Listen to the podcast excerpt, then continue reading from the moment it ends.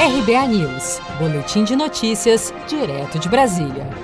Votação do Fundeb permanente com mais recursos da União está marcada para esta semana, mas há divergências entre governo e parte do Congresso. Marcada para esta segunda-feira, 20 de julho, a votação do novo Fundeb deve colocar Congresso e governo em confronto, em razão das visões diferentes sobre a composição do fundo. Em coletiva de imprensa na última terça-feira, 14 de julho, o presidente da Câmara dos Deputados, Rodrigo Maia, reforçou alguns avanços no texto para o debate sobre o Fundeb. O Fundeb fica, começa o debate na segunda e termina, se possível, na segunda ou na terça. O governo pediu que nós é, é, construíssemos condições para que o ministro, o novo ministro, pudesse participar do debate junto com a deputada Dorinha. A deputada Dorinha está aguardando o convite do ministro para poder discutir o texto. Acho que o texto tem muitos avanços, né?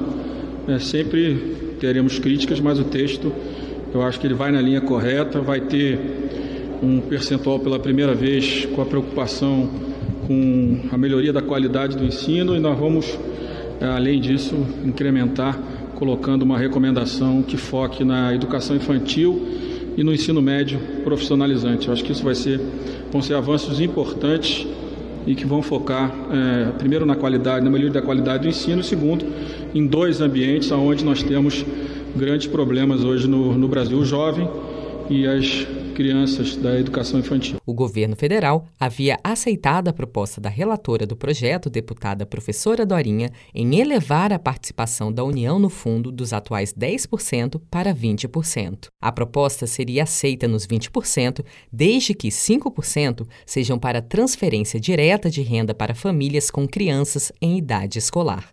O Fundeb não é submetido ao teto de gastos. Com isso, o governo teria mais recursos para o programa de renda mínima que está em análise, o Renda Brasil, que substituirá o programa Bolsa Família.